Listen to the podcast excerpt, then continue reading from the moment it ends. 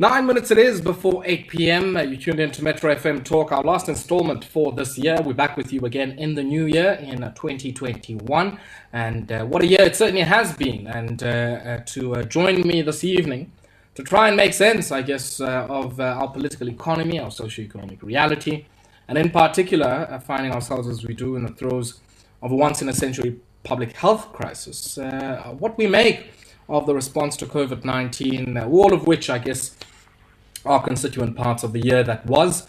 And uh, I'm joined on the line by uh, Lebohang Pheko, a political economist and senior research fellow at the Trade Collective, also joined by uh, uh Angelo Fick, analyst and uh, director of research at ASRI. Uh, Lebohang and Angelo, good evening to the pair of you and welcome. Thank you, Aya.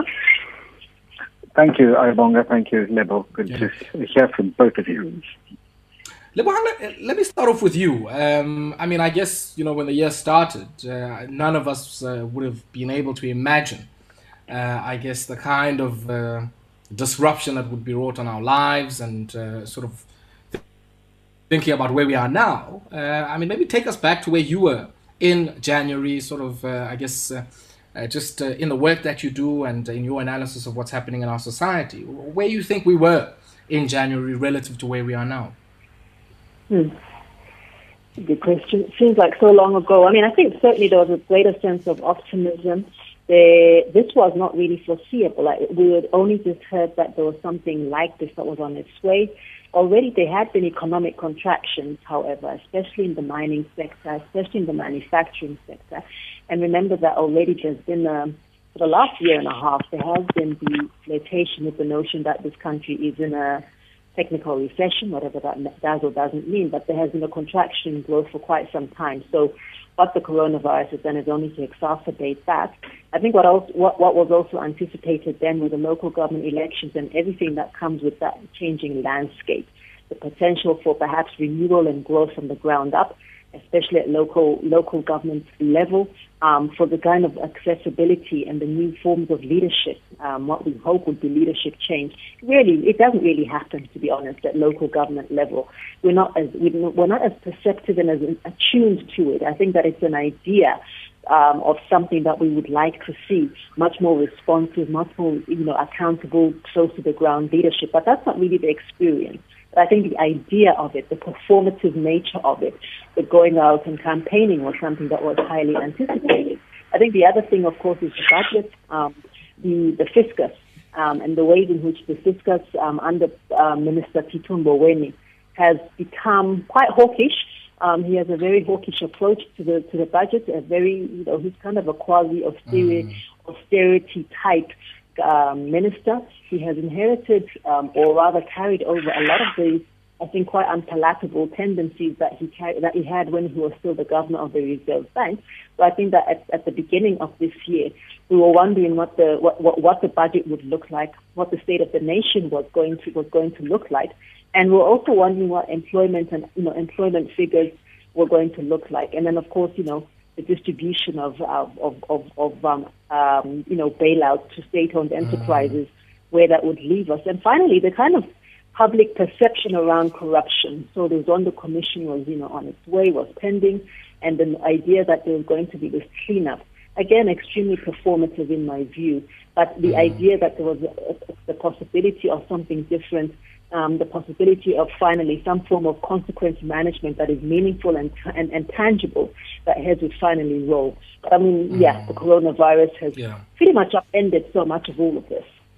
Exactly, exactly, exactly. And Angelo, I want to bring you in here because I think, you know, many people have argued throughout the course of the year that, you know, the coronavirus has really triggered certain impulses in sort of our ruling elite um, that uh, some people felt harkened back to I guess, the old sort of command type economies.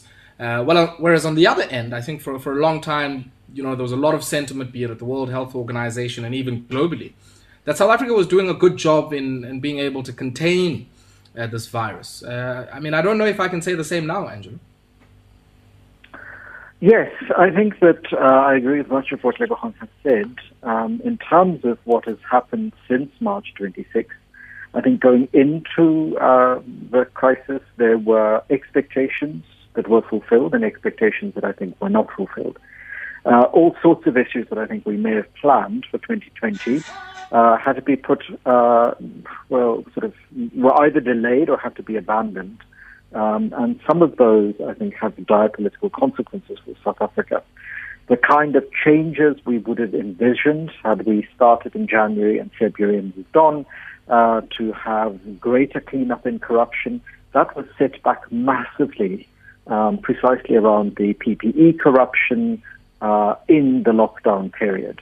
Uh, the kind of concerns and delusions we may have had about our country uh, were also radically um, revealed to be illusions and delusions. Let's not forget the death of Collins Khoza. Let's not forget the conduct of the South African National Defence Force and the executive's mm. defence of that conduct um, in Alexandra um, and around mm. the country. And then also the kind of fault lines in our republic around the access to resources and services sure. that is so skewed towards the wealthy and away from the poor. That was revealed mm. massively in the critical healthcare systems that had already been crippled by maladministration and all sorts of other problems, now got compounded by corruption and poor management.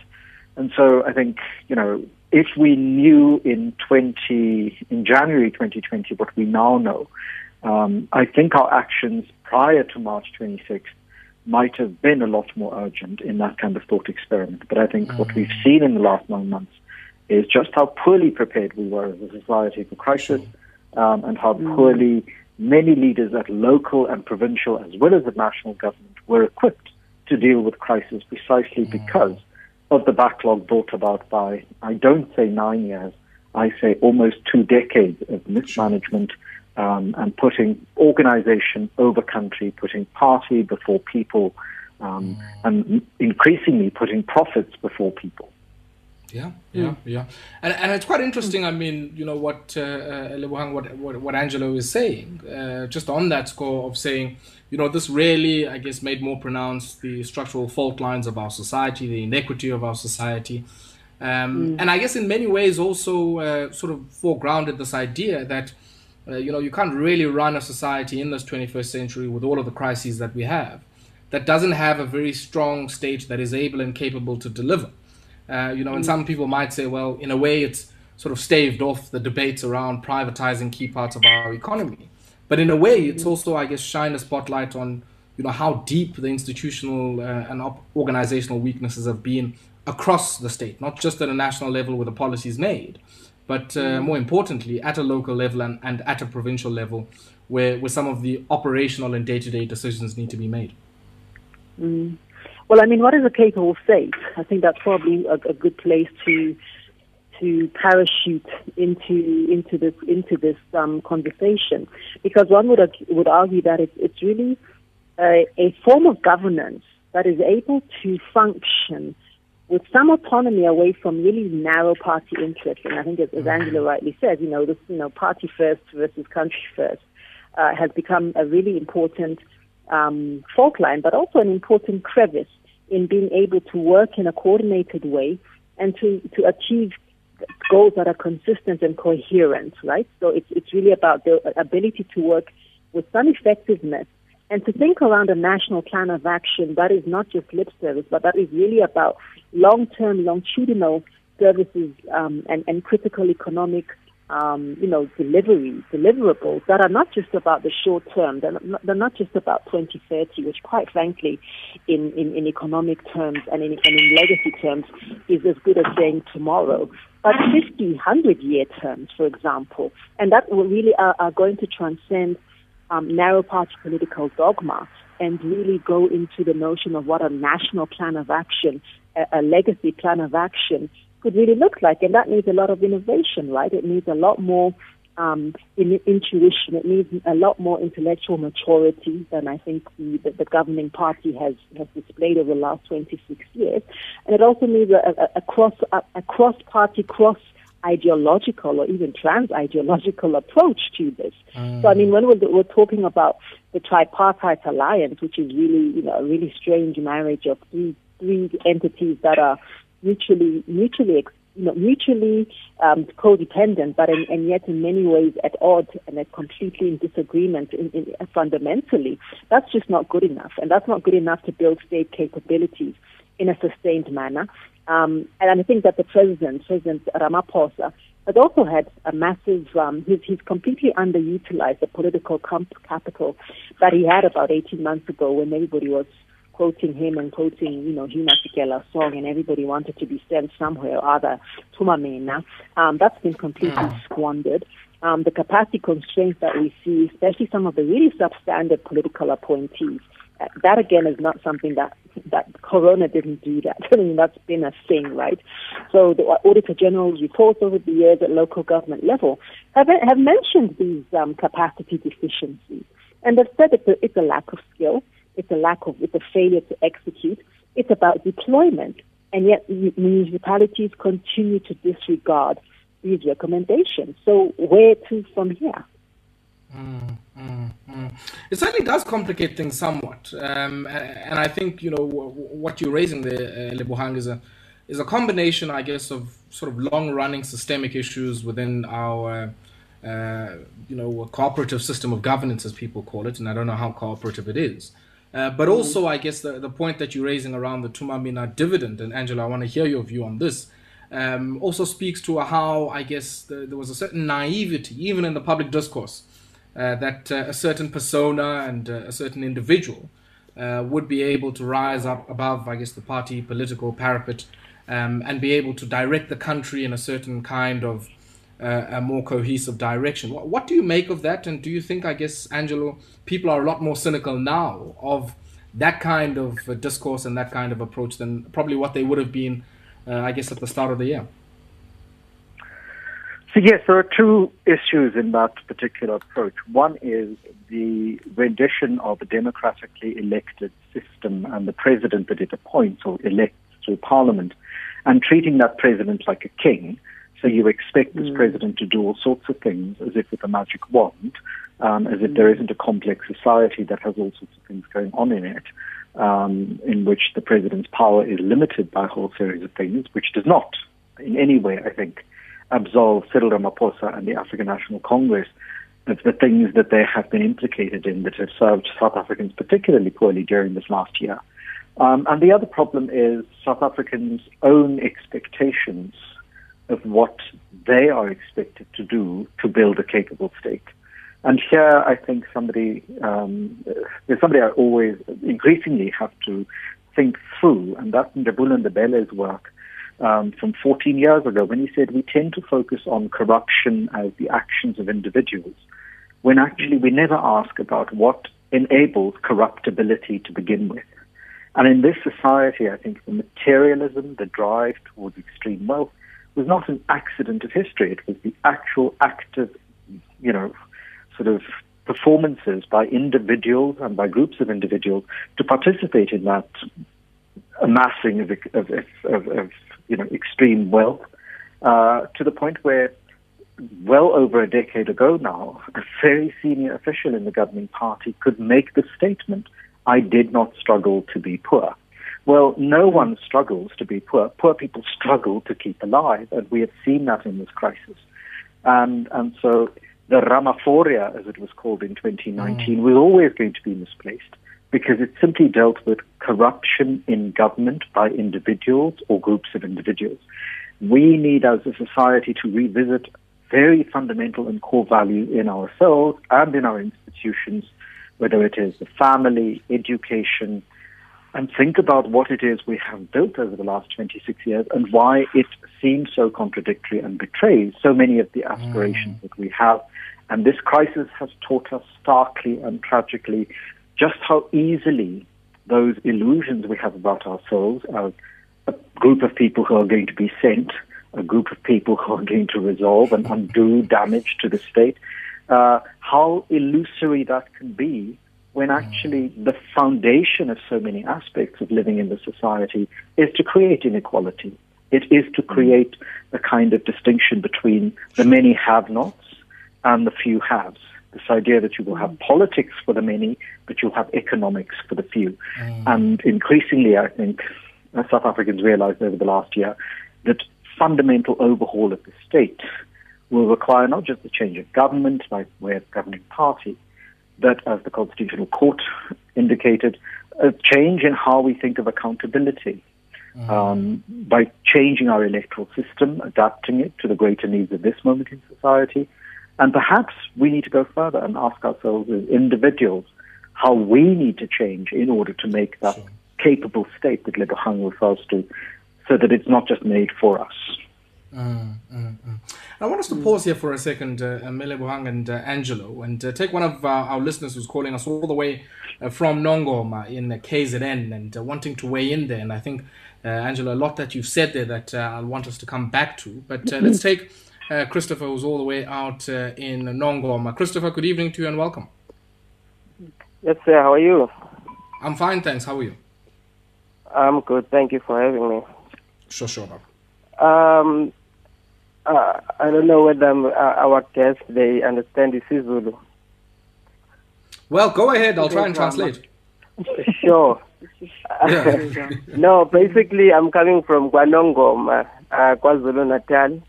I'm one of the young people about who are doing it, uh, my businesses from home. Um, I started a tuck shop um, around, um, say, March, just before the, the lockdown. Um, but the thing is, when when when we faced the, the lockdown restrictions, um, there were so many um, procedures that we had to follow um, uh, as tuck shop owners. Uh, we we got the grants. Um, kwakumele siyithole sonke but we we had to go through municipalities zethu mm. and they had to send them applications via USIT. I'm, I don't know whether I'm relevant to the topic. No, you are. Um, you are. All right. But basically, abantu kwakumele bathole uh, those grants uh, abakwazanga ukuthi bazithole because of i-corruption ebekade ikhona and ama-regulations okwakumele abe khona ukuthi they go and visit ama-tuck shop alabantu laba abakhona kwi-communities zethu i mean we, we, we went to municipalities zethu banikeza abantu ama-funding abantu abangadeserve ukuthi baze bayithole. Even now i'm a young person i'm a, uh, I'm a university dropout um due to i-financial constraints ebekade zikhona kwifamily yami. But i managed to work hard ukuthi ngibe nemali yokuthi just to sure. put the bread on the table kwifamily yami. And i started mm. a shop. But-ke kwafika i-lockdown and i-effect ze-lockdown zaba khona. Ugovernment wabeka ama-grants okwakumele ukuthi atholwe yithini esiwadeservayo asikaze siwathole but when we inquire with i-municipalities zethu they just tell us ukuthi okay we had to, uh, to take about 50 people but when you go and screen go down and screen those people they don't even running ama-shops abantu mm. abangama-relatives ze-officials zakwamasipala so i-corruption ekhona e-south africa isenza ukuthi sifile thina as abantu abasha ukuthi si-rejected by ugovernment wethu. And at the end of the day siyazama ukuthi we not educate we, we, we not yet educated. We don't have qualifications mm. but we're working hard ukuthi sure. push i-economy yethu because ama-tuck shop they playing a huge role kwi-economy yethu. But akekho umuntu osizwayo ukuthi just to uplift us ukuthi siqhubekele phambili Christoph ngikuzwile kahle bafo and angibonge for coming through and sharing your story. And uh, asibambe lapho zolalela emsakazweni ke. Will certainly pick up on some of the themes that you're raising there local level political economies and the role of corruption and uh, I guess uh, the role of local elites there. But uh, also I think uh, from the message that uh, Christopher is communicating there about the process of signing up for some of the relief especially if you're a, a, a trader in the informal sector showing us that we need to return to all of these tasks of developing databases, undoing the spatial legacy of apartheid, and really creating, I guess, in our townships, viable economic spaces. All of the stuff that we've, I guess, kicked down the can over the last 25 years. Well, it seems uh, this year the chickens came home to roost. We'll take this brief break, and uh, when we come back, I continue with uh, Angelo and uh, Mele Bohang Pheko. Feel good. Feel Metro FM. It's where you're at. Ayabonga Cawe on Metro FM Talk. 13 minutes it is after 8 p.m. It's uh, the last installment of Metro FM Talk for this year. We're back with you again in the new year. And this, uh, uh, I guess uh, this time around we're making sense of uh, what has happened uh, in 2020 and talking about a wide array of issues COVID 19, our systemic response to COVID 19, the capacity and capability of our state to respond, least of all to the public health crisis, but also to the other many other spillovers. If I think about unemployment insurance, if I think about some of the issues Christopher from Nongoma was raising around comprehensive social security. Uh, and as I said before we went to the break, uh, all of the things that uh, we've certainly uh, been dawdling over and uh, trying sort of to kick for touch and hoping somebody else uh, would deal with or a different generation would deal with. Well, it seems some of those chickens have come home to roost and we've had to deal with many things at once. and all of this triggered and catalyzed by COVID 19. Now, Mele Buhang, I want to bring you in here uh, and just get some of your reflections on the comments that Christopher was making. And uh, uh, certainly, the bulk of what he was talking to one was the issue of corruption. The second one mm. was, you know, the inaccessibility of some of the relief around exactly. COVID nineteen. Um, and then add to that, of course, uh, saying that these are some of the things that really uh, uh, kill and sort of snuff out the light of initiative on the part of many young mm. people. And it seems like every door you go to is shut in your face. Mm.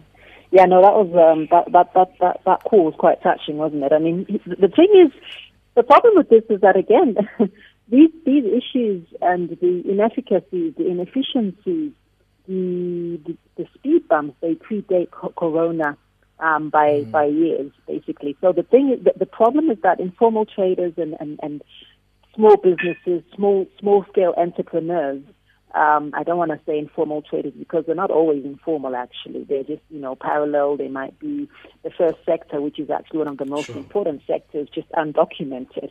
But they haven't been able to trade for months because of the lockdown. Um, mm. In addition to that, in order to then access any form of relief, you have to obtain a license to operate from the local municipality. You have to register through, you know, the company, you know, CIPC. You also have to register and get your taxes um, okay. So go through the Revenue Authority SARS.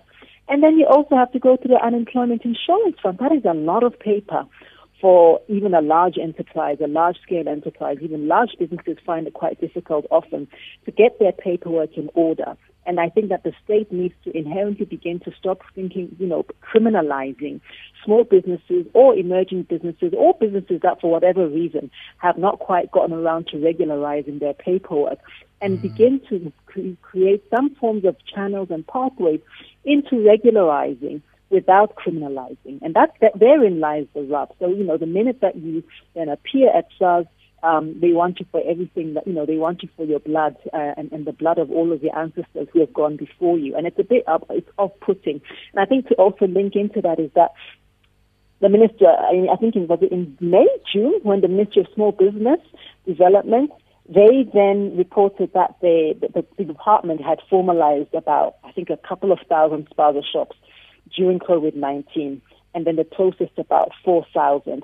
Now, that, that might sound impressive, but bear in mind that this represents less than 3%, Aya and Angelo, mm.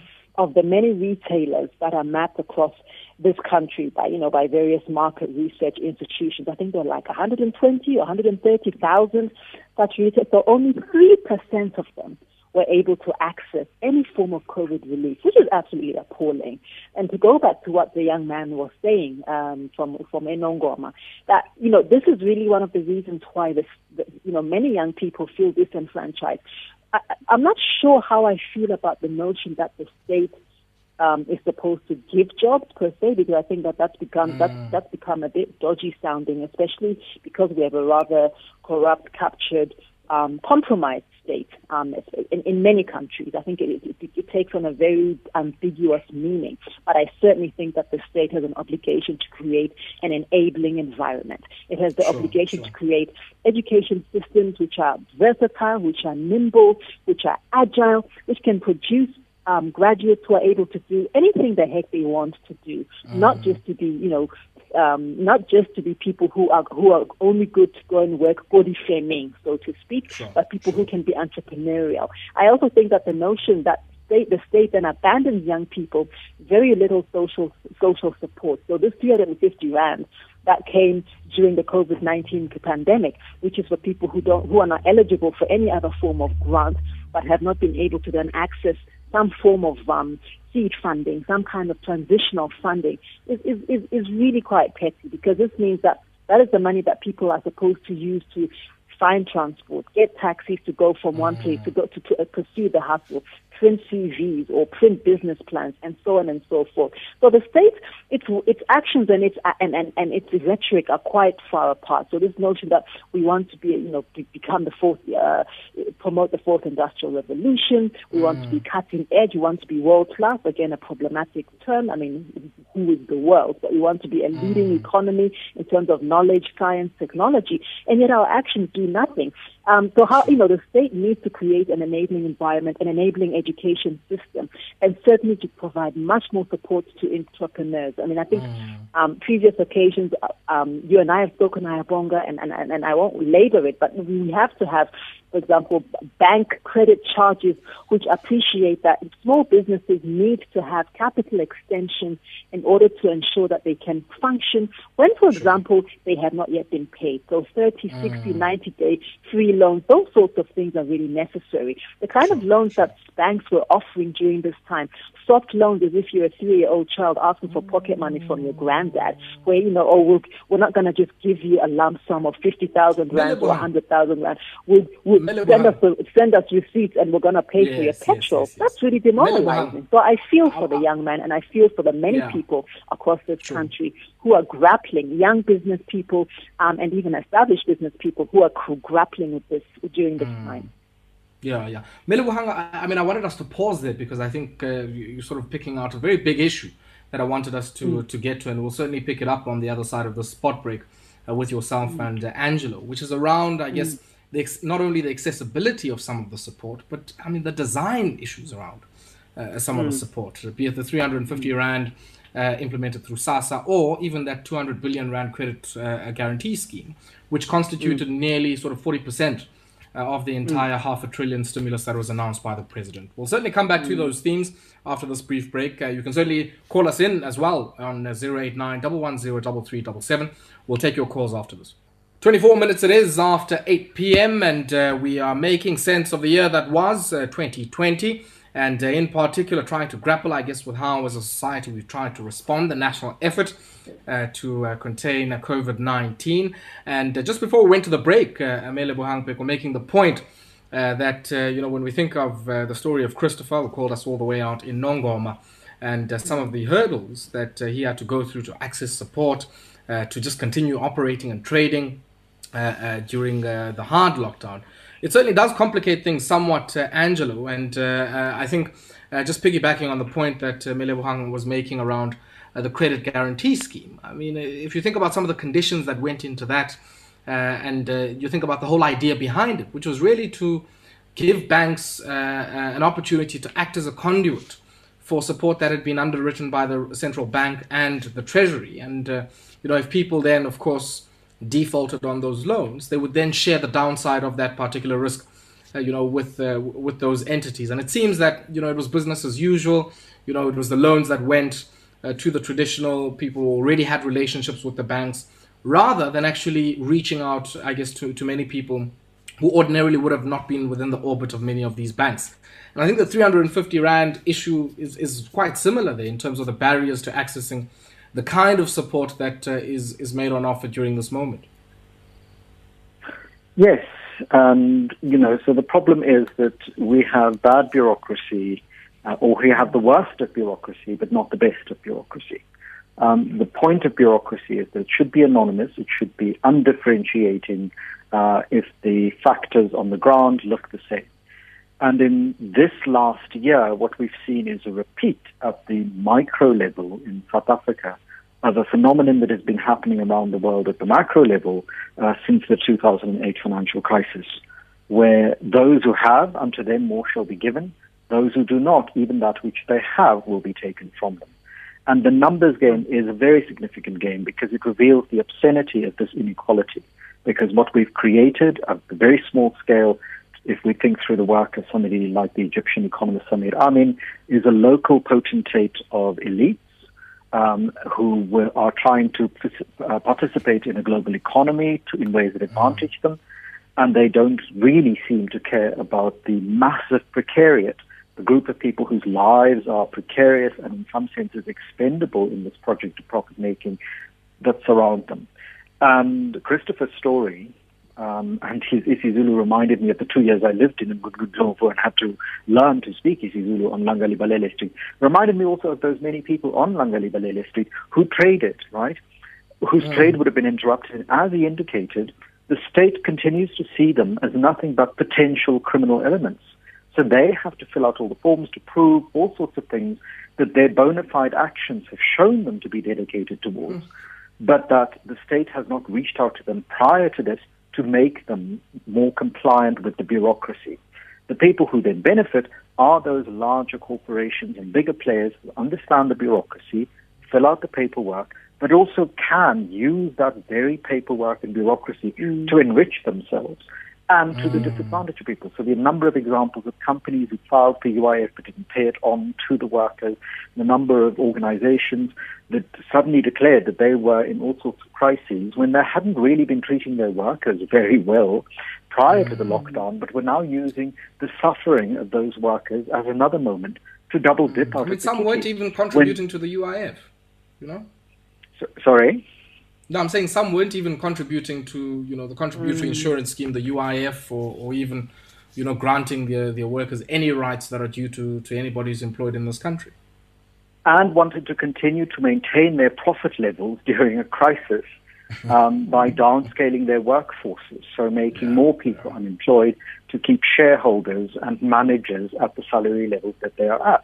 And government is no exception to this if you think about the 350 rand that somebody like Christopher has to get and make a living with um, in these times when you know food prices escalated and suppliers of goods suddenly charged more because they war profiteered in a sense, members of parliament, members of the executive earn monies that are unimaginable to such people.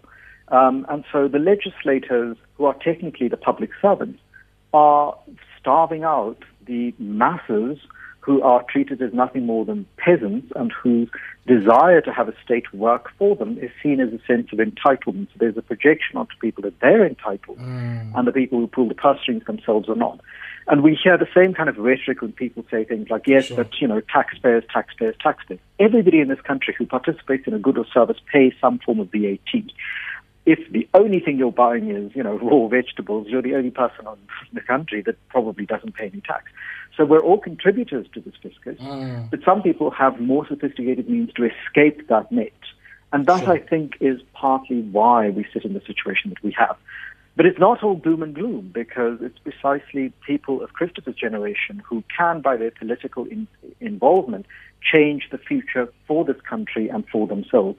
Because people my age who are now entering the second half of our lives are not likely to see the second half of the century. And it's people like Christopher and his generation who need to take mm. over the reins and make mm. sure that we have a society for them that they can live in and do not repeat the same kinds of horrors that we've experienced over the last year and 10 years.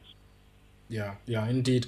And uh, I want hmm us at this point uh, uh, to uh, take one of our callers here. David was uh, calling us all the way from Kempton Park, and uh, we'll also get uh, some reflections from Me Lebohang about that point there of, you know, bureaucracy where you've got the worst of it, uh, but you certainly not don't get any of uh, the best of what a bureaucracy can bring. Uh, because I think a lot of what we're going to talk about when we touch on corruption, when we touch on you know the looming local government elections, interfaces with that very nicely. But David. You are out in Kempton Park. Good evening to you and welcome. Uh, good evening. Thank you for taking my call. Um, I just want to also add a little bit with sure. a limited knowledge of the political scenario that uh, is unfolding in South Africa. Firstly, uh, I want to start with the recent uh, uh, topic that is about uh, the governing party. The mm. Secretary General is facing a recall, um, and due to the uh, statutes that were uh, that were uh, agreed upon at their recent conference. And um, to my uh, dismay, it's only one clause of the recall of detained members. But there are some elements that are affecting the masses, like the nationalization or like moving the Reserve Bank to be under the state. It is totally muted uh, seemingly the governing party is selective on topics that suit a certain agenda at a certain period. Like I would like also to echo the level uh, issue of saying the captured state. Uh, this state is a captured state, depending on which side of the coin we are. And secondly, I also want to come back to the issue of public servants. It's a pity that uh, the state has got uh, cash cows in the public servants. Everybody is eyeing the pensions of public servants. But looking after the cow that supplies the milk is very difficult in South Africa. I thank you. Thank you very much uh, for that, uh, David. And uh, Mele I mean, just uh, some of your thoughts there on uh, the um, political questions that uh, uh, our caller David is raising. Uh, it certainly does uh, raise some interesting questions, I guess, about uh, you know our current uh, uh, conjuncture. And maybe before we get your comments there, let's maybe take our second caller, who's all the, all the way out in Midrand. Lungis, good evening to you and welcome. Good evening. Uh, thanks for taking my call. Oh, my, now my my major problem is, uh, I think when all these tournaments started, we we had hoped maybe that it's possible for Cyril Ramaphosa to operate outside the parameters of the ANC. I must say, initially, I'll I'll say from from my point of view as well, uh, I feel like there's been quite a lot of a, a lack of decision making from his side, given the fact that we ended up working on a lot of committees on issues that we needed to react on. So, because if you look at our economy, even from the previous year, it was not doing well. So, in the current year with COVID, COVID actually exposed quite a lot of things because I think it, another problem with corruption is that you have these guys thinking about themselves first before thinking about the country. Because, I mean, the, the procurement in terms of how we, uh, in terms of uh, the PPEs, because it was an emergency and all these rules that were created, instead of taking these rules in order to help the, make sure that the economy thrives within that, the opportunities that were seen by most people was also was just looting. So this is this is where the problem is, because at the end of the day, I mean, we're not gonna say that fact or not, but other people see these things as way of fundraising for the organizations and all those mm. all those kind of things. I think yeah. that's where the problem is. It's like, sure. uh, like Angelo said, maybe if we look at restructuring on how we elect people who lead this country, who will be able to, what you call, uh, account directly to people who have elected them, things mm. might change. Because okay. in the current structure mm. where we only mm. there are only the political uh, what they call political organization accounts to us. That's where five people are not corrupt and eight people are corrupt, and as a result, they can say no, the organization is not corrupt; it's the individuals. Sure, but I think sure. my major problem is that. Uh, we lack what you call the will to deal mm. with corruption mm. in the main. And also, mm. there's other things that we've been doing in this economy, things like the pledges. Because I know we had another economic summit now with the uh, with the president. Did we hear any report back from last year?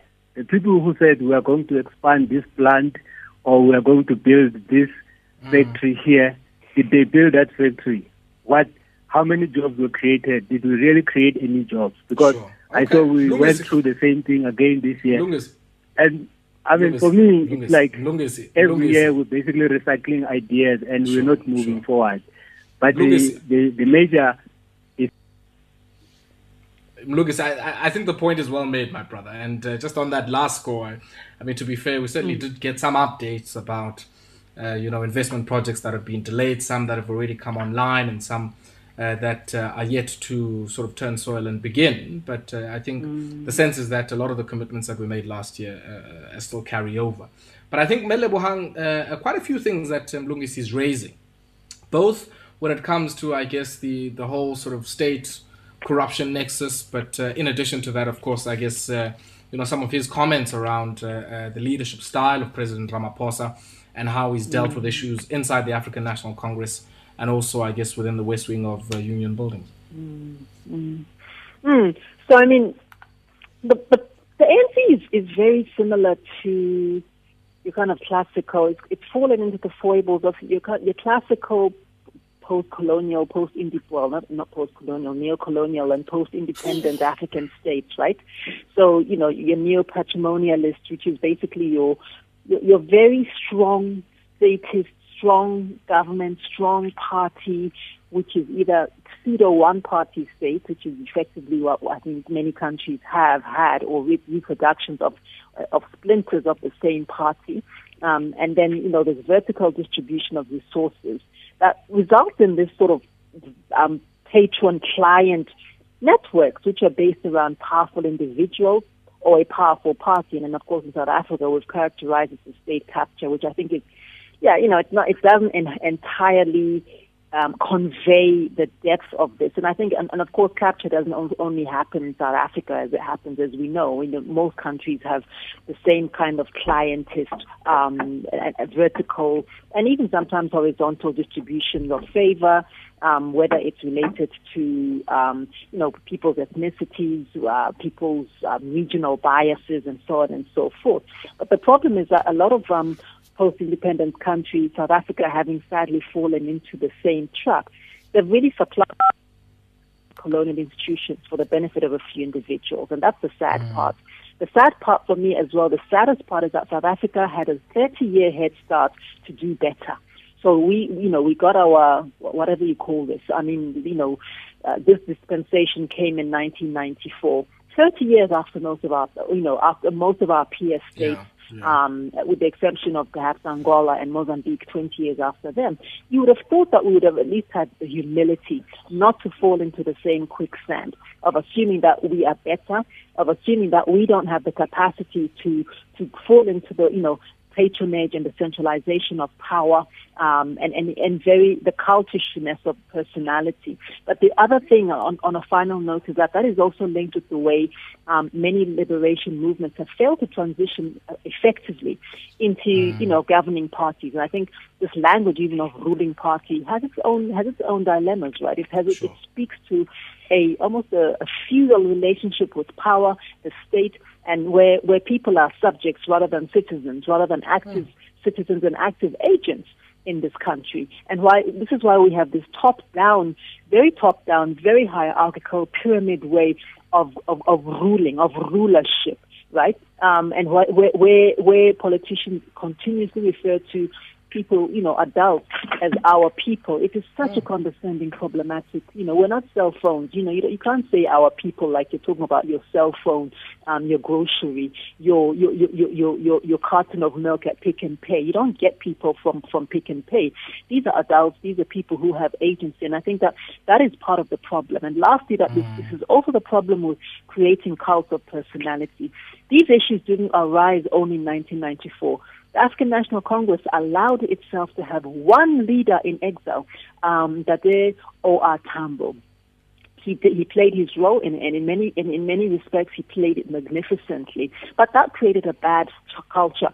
Thirty years, as though there is nobody else who is able. Mm. And I think that this kind of elitism, sure. this very condescending top-down way of, um, of, of, of, of relating to people, relating to power, and assuming that mm. only a few people are entitled and able to actually take on the reins of power has reproduced itself in many ways. Um, the source of favoritism and the, the, the patronage, the, the sexism, the hypermasculinity, the ways in which people are now, you know, indulging in really macabre politics, basically. Yeah. And, and as, as, Angelo said, you know, nobody struggled to be poor, but it does yeah, seem that yeah. this disdain that has been, you know, this is just the, the disdain with which so many government, you know, so many people in the governing party and actually across political parties, because I see some very unpalatable trends repeating themselves Mm. across opposition lines in the DA, in the EFF, and so Mapep, on. we'll and, and, and, and We'll it needs a really a, a fresh politics, a complete reignition and reconfiguration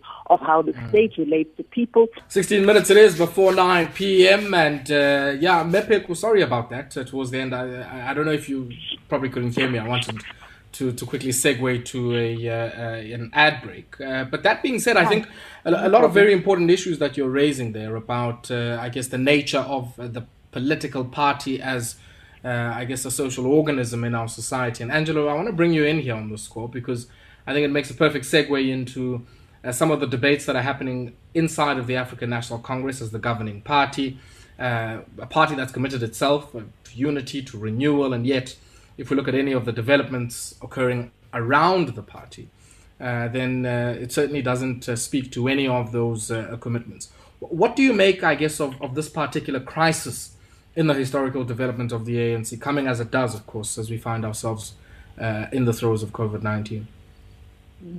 So I agree with Rebecca. These issues in the African National Congress are not new. They're at the root of that shift from being a liberation movement to being a party that governs a country. Uh, and so even at the superficial level, um, the leaders of the party echoed precisely those post-independence um, African states leaders of the 1960s that Lebohang referred to. Let's not forget it was a head of state of this country that said to a university audience in Johannesburg, the economic heart of the continent and the region, we are not like other Africans generally, when so many symptoms of this society demonstrated that we were like other Africans generally in both the good and the bad. And that also reflected a kind of real pessimism and unveiled for many to see an attitude towards the rest of the continent as South Africa's exceptionism. The African National Congress being party to that would then necessarily have the same kinds of problems that other post-independence liberation movements had. And we see this in some of the um, ways in which they dealt with the Zimbabwe crisis and ZANU-PF. But I think this is not a year of only you know, sort of disaster stories. One of the things that I think, you know, could be learned by political parties is the work of community action networks during this crisis, where very ordinary people on the ground and civil society organizations Mm. took up the challenge and met the slack in a far more productive way, precisely because it was local, the people knew one another, and it was a form of, shall we say, constituency-based representation that the people knew who were representing them, they lived in the community, and so they were immediately accountable. And in South Africa, I think part of what the ANC, the DA, the EFF, and all political parties will have to learn is that this idea of parachuting in so-called political experts who are not actually members of the community, or worse, taking members of the community out of their community and catapulting them into suburban households, is not a good way to undo the spatial logics of apartheid and colonialism. And that, I think, is something we need to take from this crisis. Yeah, yeah, yeah. And and and Mepek, I mean, when you think of just about that point of um, you know questions of the spatial apartheid, I mean, we, we've spoken quite a bit about the African National Congress, uh, but I want us to maybe shift our attention, I guess, to to, to some of what you've seen happening in the Democratic Alliance. Uh, and what you make of uh, uh, some of the developments there, um, as we think about this in the lead up, of course, to the local government elections, where we know that it's primarily going to be fought around local issues. Uh, you know, issues of access to water, access to electricity, access to you know some of the social infrastructure that is much needed uh, during this particular moment. So, so, so I want you to to maybe uh, deliberate and engage on that with us, and we'll, we'll we'll take that view just after this brief break. Ayabonga Cawe on Metro FM Talk. 10 minutes it is before 9 p.m. I'm in conversation with the analyst and director of research at ASRI, Angelo Fick, also in conversation with political economist and senior research fellow at uh, uh, Trade Collective, uh, Lebohang Pheko. Me Lebohang, uh, before we went to the break, I guess I was sort of uh, uh, signposting to, to, to sort of my next curiosity, which was around, I guess, the state of play when we think about some of our political parties uh, in preparation for the 2021 local government elections. We saw the EFF taking up the Brackenfell issue and many other sort of worker uh, and uh, uh, uh, race related issues uh, over the last while.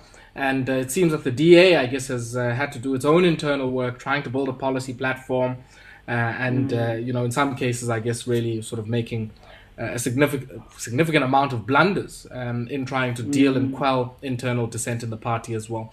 What do you make of the stakes as we go into uh, you know, local government elections next year. And uh, we, have also mm. seen, I guess, some of the parties coming out more recently for some of the by-elections.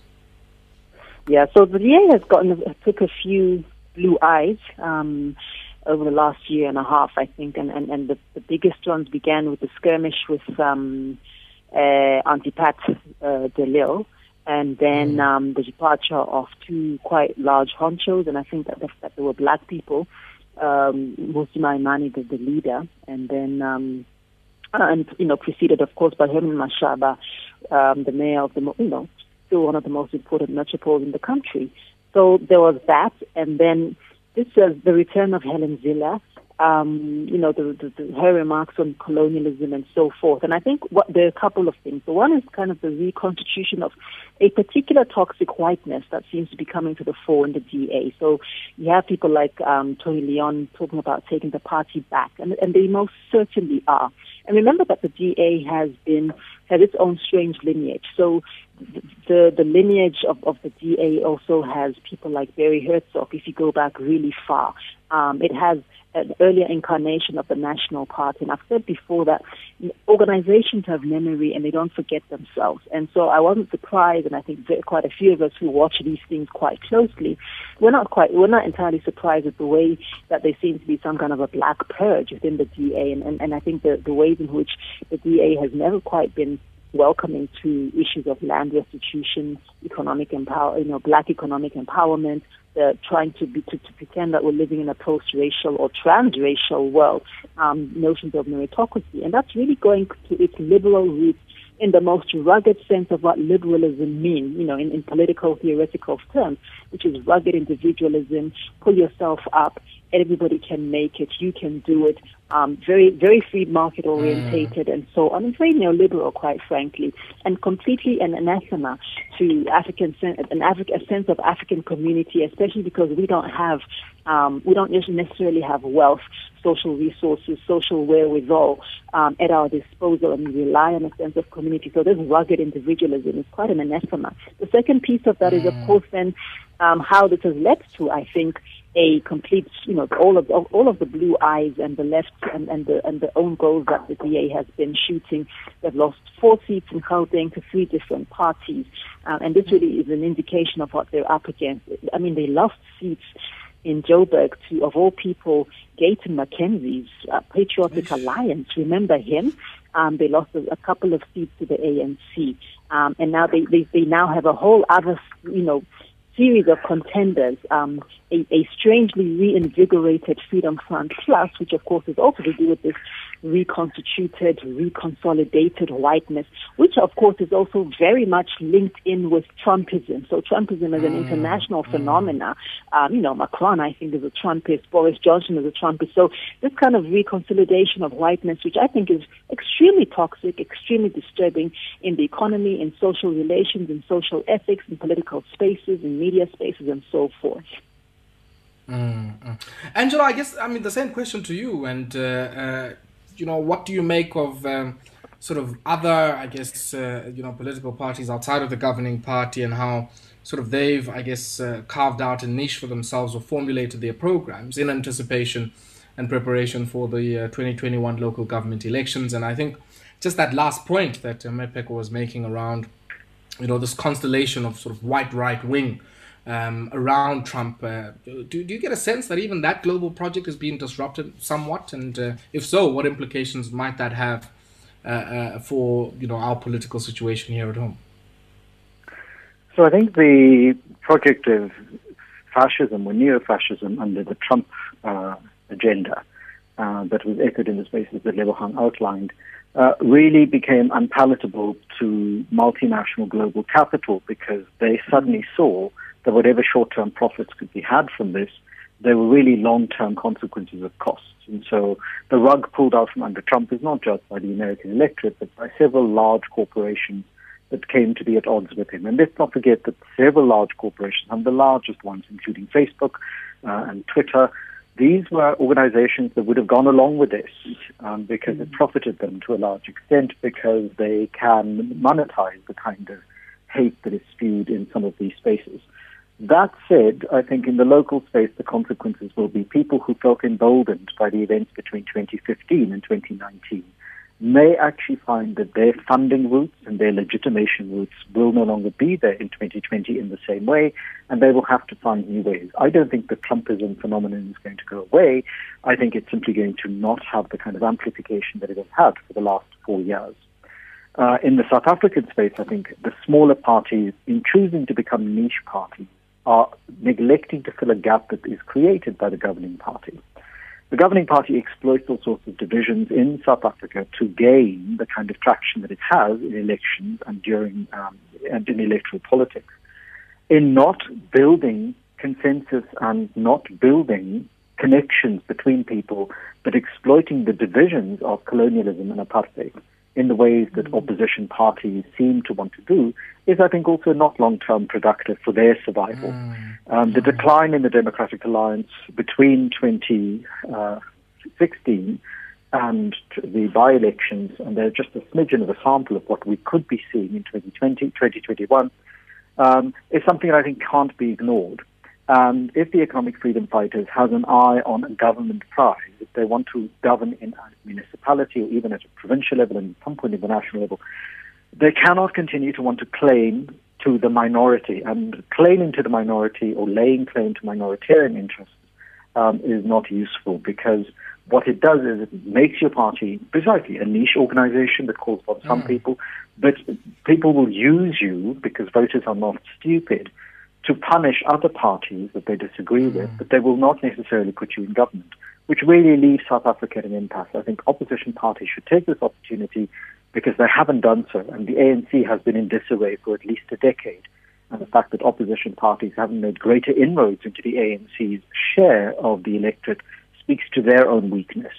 And that is something that they would need to address quite urgently. 2016 was a sign of hope for them at local government level. I would hope that many of those smaller parties can pick up and actually extend, and that when the legislation changes and the Electoral Act allows for independent candidates to stand, that communities participate in this, and perhaps in that way we can begin to see the sea change required for people like Christopher to see the second half of mm. the century and not have to fight the same battles we have had to for the last 25 years. Sure. Sure, sure.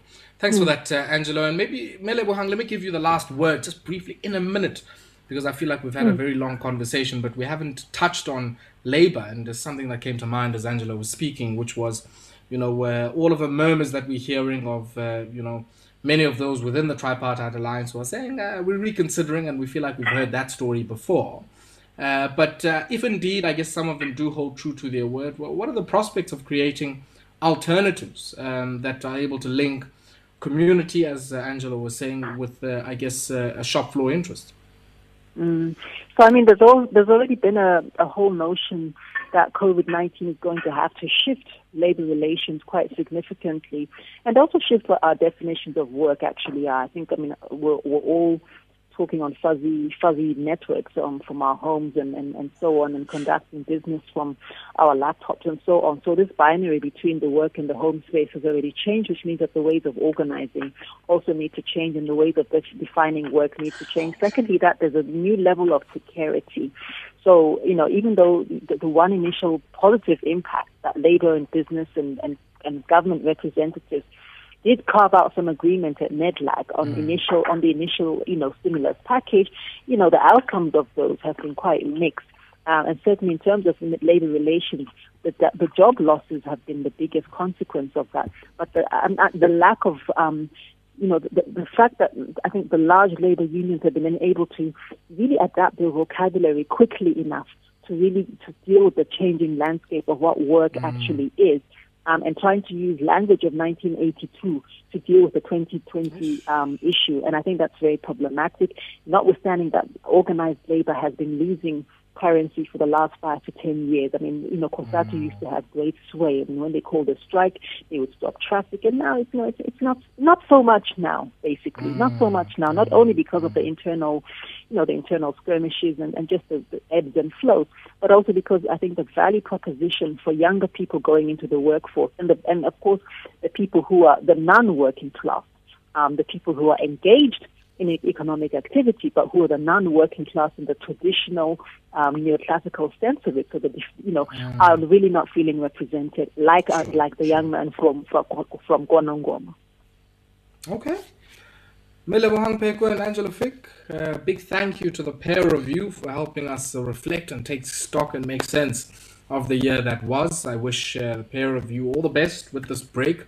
Uh, may you rest uh, if indeed you will be taking a break. And uh, I certainly hope uh, to see you uh, re energized and uh, ready and raring to go in 2021. Thank you very much for taking time out to speak to us this evening. Thanks, Ayabong. Thank you.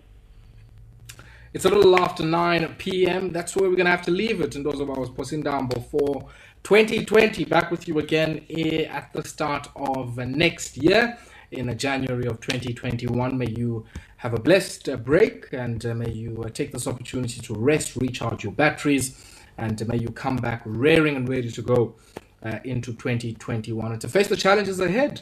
And I wish you strength and uh, certainly have yourselves a great break. ukutyiwa kwambona kuchubelana ndozo bawo nangoku sisayibanga le economy